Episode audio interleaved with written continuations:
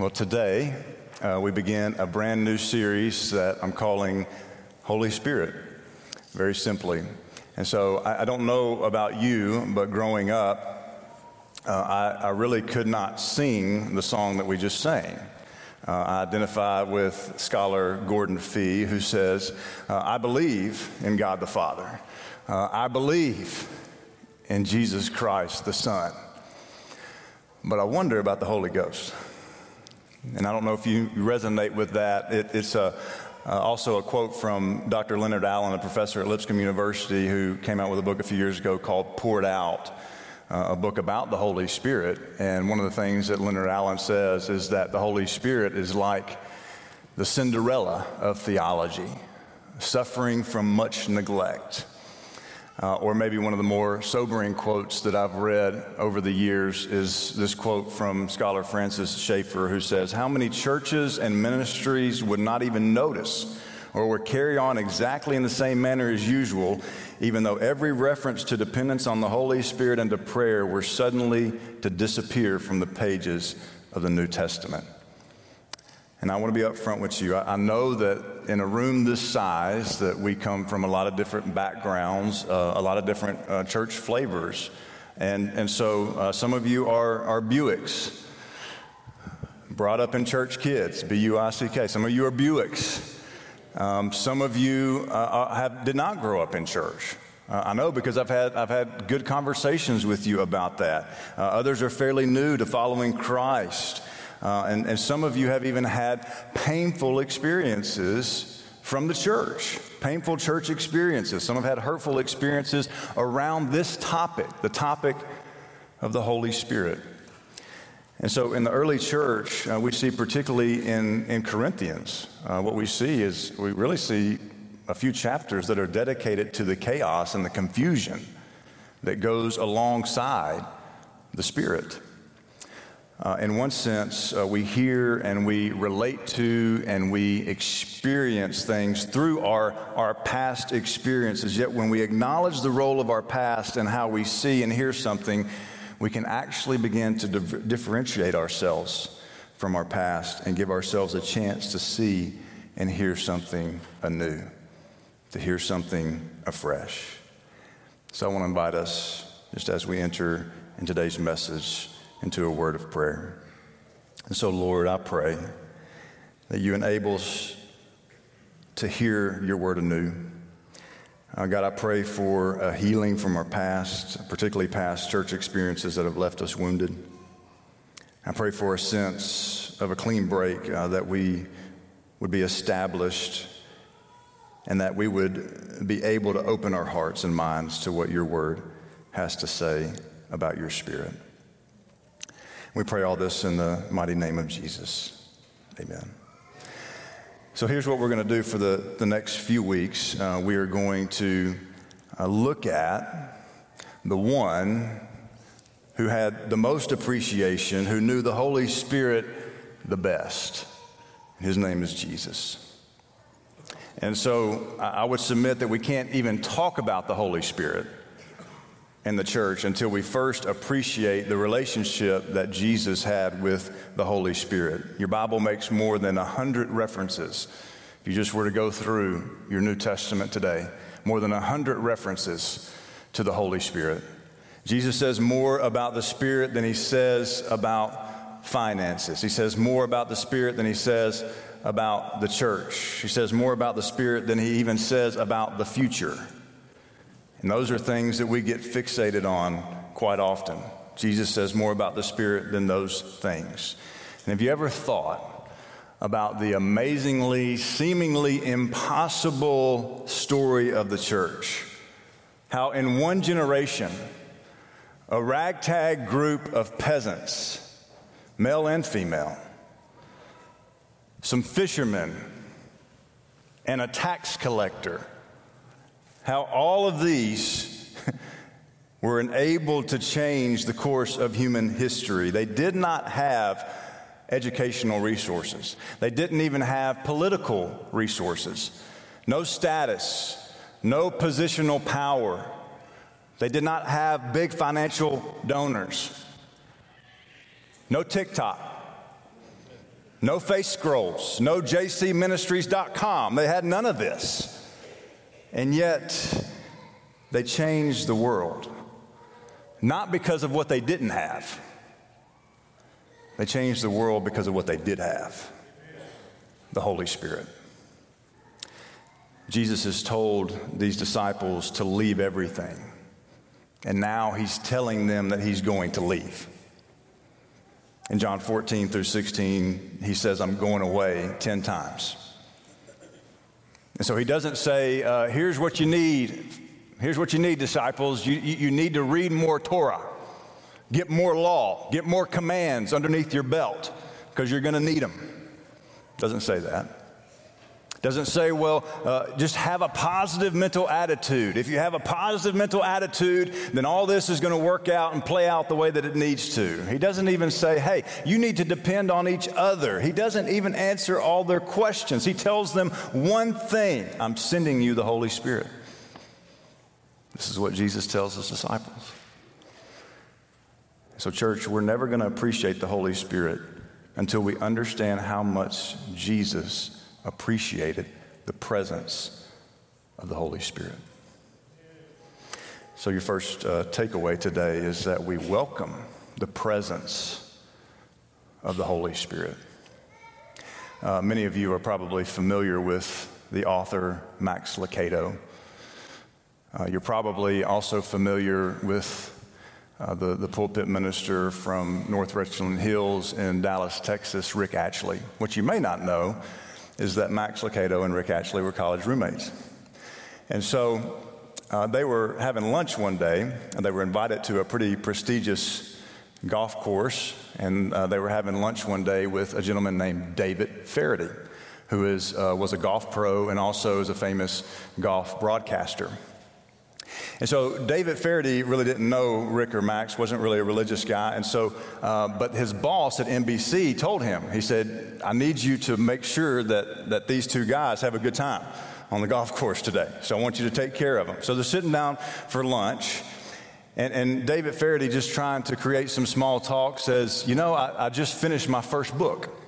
And, and, and, so he says, I just finished my first book, and would you know what? There's not near the amount of money that you would think about writing a book. It, it just does, there's just not near the amount of money. And, and, to which Rick Atchley says, Well, you know, my friend Max writes some books too. And then David Feherty looks at him and says, Well, you probably know exactly what I'm talking about. And David Feherty had no idea that he was sitting at a table with a guy who has sold over 130 million copies of his books.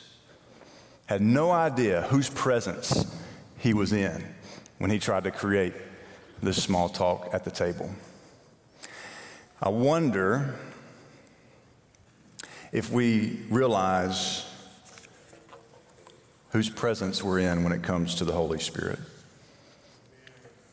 Have we underestimated his presence. Speaking of Max Lucado and his new book, Help Is Here Finding Fresh Strength and Purpose in the Power of the Holy Spirit, Max writes The Spirit of God longs to give you his great power. He will guide, teach, and energize you. He will shoulder the burdens you were never intended to carry. Challenges come with life, but they need not define your life. Help is here. Jesus calls the Holy Spirit the paraclete. This is just a word that means advocate or, or helper. It's actually a, a military term. And so in Roman culture, a, a soldier who would have your back was called your paraclete. And Jesus uses this term and, and, and talking about the Holy Spirit. This word only appears five times in all of Scripture, and for those times, Jesus is the one who uses it. So if you have your Bibles, I want you to open up to John chapter 14.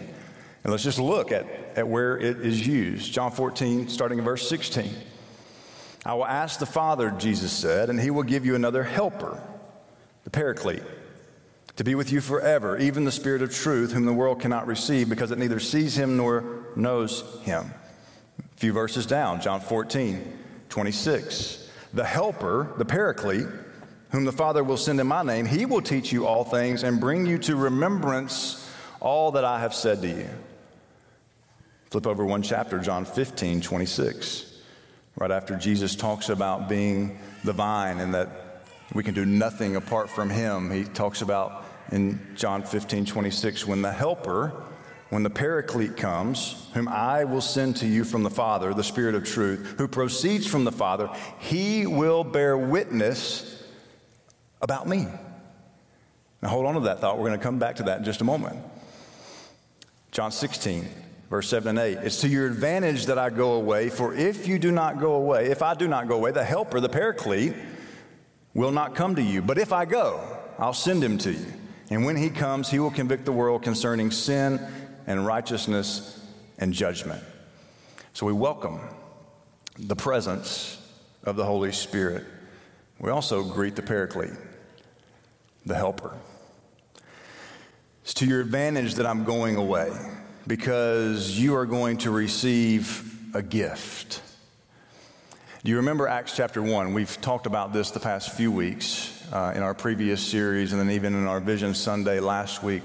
You remember in Acts chapter 1 where the, the disciples have just received this, this commissioning almost from, from Christ. He says that you're going to receive power when the Holy Spirit comes on you. You're going to be my witnesses. Uh, we'll talk about that in just a moment. And then the, the disciples, they end up not knowing what to do. and so they, they gather and they pray for 10 days. And then after praying for 10 days, Peter gets up and gives a 10 minute sermon. And some of you are like, yeah, 10 minute sermons, amen. Can't we bring those back from, from the early church? And, and so here's the deal you pray for 10 days and we'll talk about it, all right? Peter says, This Jesus that you crucified, God has made Lord and God has made Messiah, and they're cut to the heart. And so they say, Well, what do we do? What, what do we do now? We were wrong. And Peter tells them, repent. Like, change your mind about this Jesus. Repent, turn. Change your mind about him. Be baptized, and you will receive the gift, the gift of the Holy Spirit. And if we're honest, if we've particularly grown up in, in the tribe of churches of Christ, this is a, Acts 2.38 is, is, a, is a pretty foundational verse. I mean, you, you take Acts 2.38 and 728b, you put those together, I mean, you got, you got COC all over it, right? But what we often do is we stop at verse 38. Don't consider verse 39, the very next verse. The promise, here's what Peter says the promise is for you and your children, and for all who are far off, for all whom the Lord our God will call. All who are far off. Here's what I believe Peter's saying all who are far off geographically, but all who are far off chronologically, your children. You say, well, what's the point? Well, I've heard some in church say, well, the promise was only for them. That's not what the text says. The promise is for you and your children, generations. It's one of the pillars of our Vision 2030. John 6 63, Jesus would say it this way that the Spirit gives life, the flesh counts for nothing. How good would it be if we woke up every morning being reminded of these words of Jesus? The Spirit gives life, the flesh counts for nothing. The words I have spoken to you, they are full of the Spirit and life. Spirit gives life. Do you know what the meaning of the word enthusiasm is? If you look up the original meaning, that word en, in, it just means within. And then theos is the word for God, enthusiasm, in theosism. In God, God within, God filled with God is literally what enthusiasm means. Do you know what the word amusement means? It means diversion of attention. Originally, it meant without the gods, a muses, without the gods. We live in a culture that is completely tranquilized by things not of God. We are amusing ourselves to death. Yet we lack enthusiasm, the wonder of being filled with God. So, number three is that we embrace the power of the Holy Spirit. And this is not a positional power. If we think of our Lord and Savior Jesus Christ, He set aside His power. He did not consider equality with God something to be exploited, something to be grasped at. He gave up Himself, made Himself nothing. This is not a positional power, this is an inner strength that can only come from God's Spirit. It's an inner power. That word in Acts 1, you shall receive power. It's the Greek word dunamis. That's where we get the word dynamite. It's like this explosion, this God infused explosion that produces God given fruit. And what's the fruit that Paul would say comes from the Spirit of God? It's the fruit of love, of joy, of peace, I have to sing it to remember it all. Love, joy, peace, patience, kindness, goodness, faithfulness, gentleness, and self control. Love, joy, peace, patience, kindness, goodness, faithfulness, gentleness, and self control. Self control. we sing that as, as kids. We teach it to our kids, but do we live it as adults? We recognize that there are, there are situations in my life that I cannot muster up these, these fruits, this, this fruit. I can't muster it up on my own. Love, joy. I mean, there, there's times where like, I just can't pull joy out of my boot. That has to come from somewhere beyond me. Patience Amen. we, don't have a lot of patience. It's not something I can muster up on my own.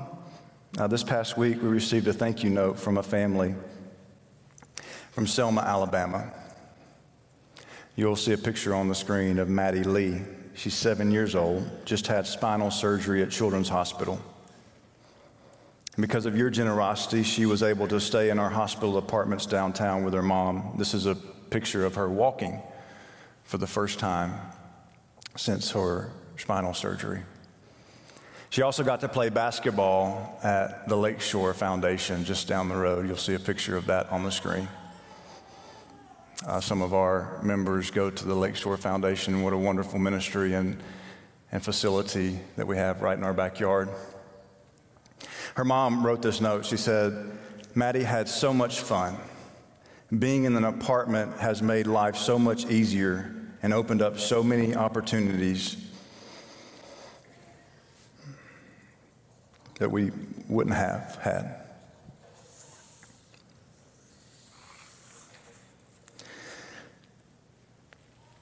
The spirit infused generosity of you is what blessed Maddie this week. You will receive power when the Holy Spirit comes on you, and you will be my witnesses. Aren't you thankful for the power of the Holy Spirit to be a witness to young ladies like Maddie?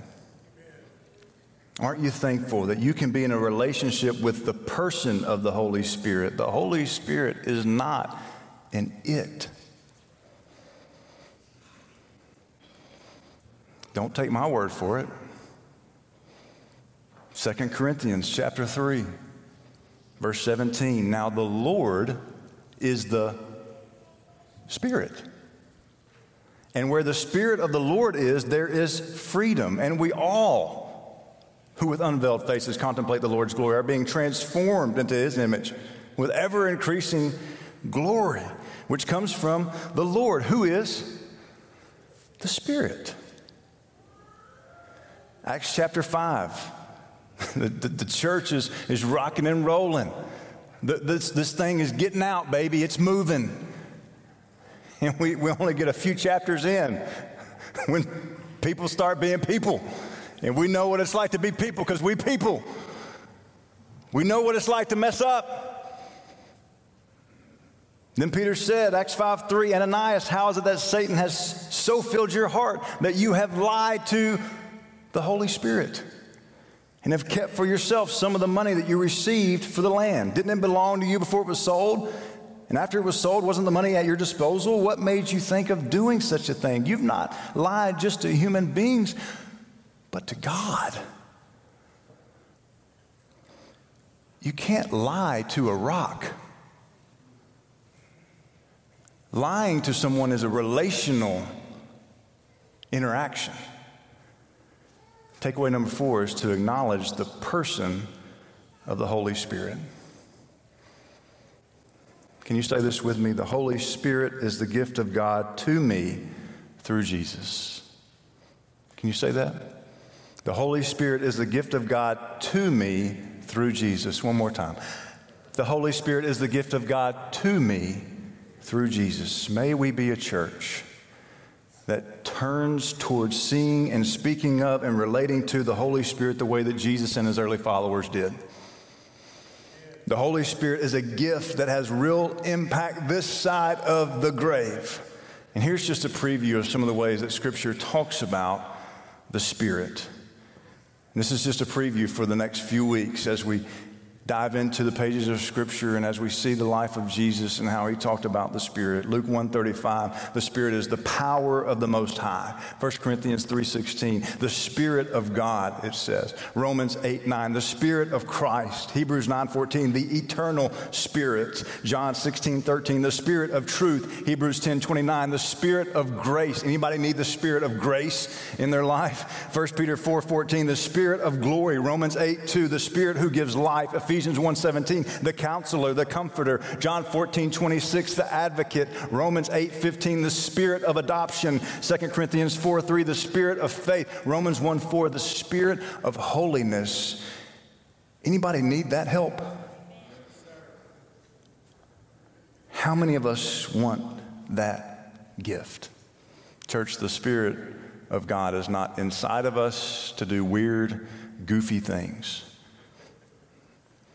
The Holy Spirit is inside of us to do God honoring things. Which leads us to the fifth and final takeaway. Don't, don't miss this. Don't miss who the pointer points to.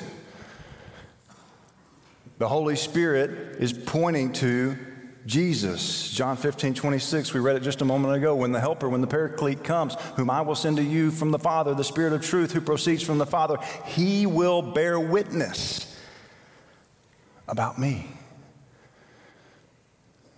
The Holy Spirit points us to Jesus. As we prepare for communion this morning, I'm reminded of the words of Howard Thurman, the mentor to Martin Luther King Jr who says this To be in unity with the Spirit is to be in unity with one's fellows. Not to be in unity with one's fellows is thereby not to be in unity with the Spirit. The pragmatic test of one's unity with the Spirit is found in the unity with one's fellows. As we eat the bread and drink the cup this morning, May we be reminded of the words of Paul to the church in Ephesus to be completely humble and gentle, be patient, bearing with one another in love. Make every effort to keep the unity of the Spirit through the bond of peace. There's one body, one Spirit, just as you were called to one hope when you were called, one Lord, one faith, one baptism, one God and Father of all, who is over all and through all and in all.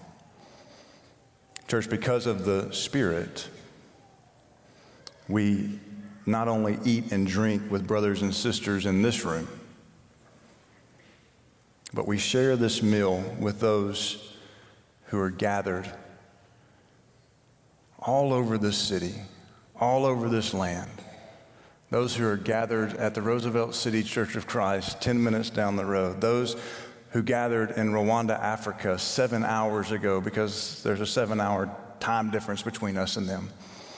Those who have gathered in Honduras, Jesus followers all over this world, past, present, and future, we gather in the name of Jesus. We find our common unity in his death, his burial, and his resurrection. So before we pray for the bread and the cup, may we embrace the joy of trusting in God's grace for the forgiveness of sin. and that the one Spirit who unites us is the same Spirit who raised Jesus from the dead. That if anyone is in Christ, he's a new creation. The old is gone, the new has come. So let's pray for the bread. Father, we thank you for the blessing of memory. We remember our old self. And we pray, Lord Jesus Christ, Son of God, have mercy on me, a sinner. And in your love, you have indeed shown us mercy. Mercy and grace are wonderful teachers. And thank you, Lord, for this bread that reminds us of the body of Christ. It's in Jesus we pray. Amen. The body of Christ given for you.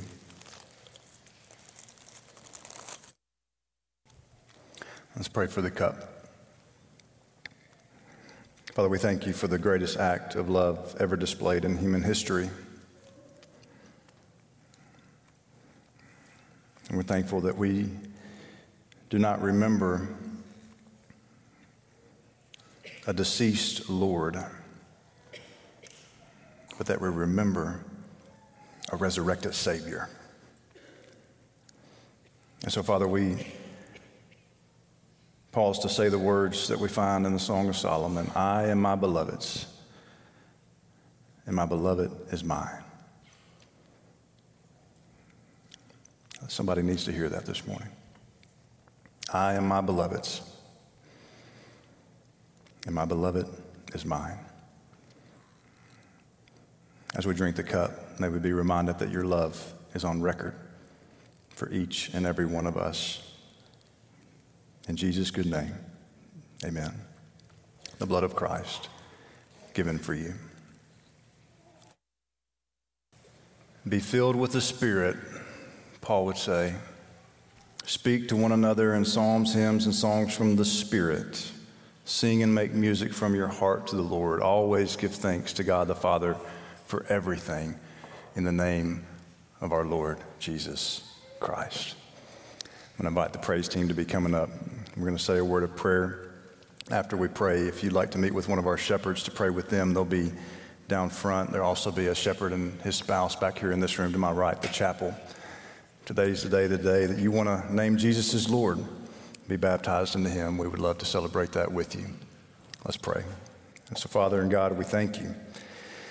We thank you for your word. We thank you as we begin this series. God, may we be more aware of the Spirit's presence in our lives. God, I pray that we will recognize that, uh, that we can do nothing on our own, that apart from you, we can do nothing, and that you have given us a great gift. It's a gift, it's not something that can be achieved, it's only something that we can receive.